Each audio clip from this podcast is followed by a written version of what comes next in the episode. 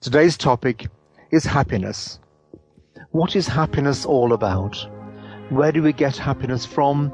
Is it part and parcel of whom we are? And what can we do if we haven't got happiness? Well, the first thing is to sort of get rid of all the myths about happiness. Happiness is within us and it's within us all.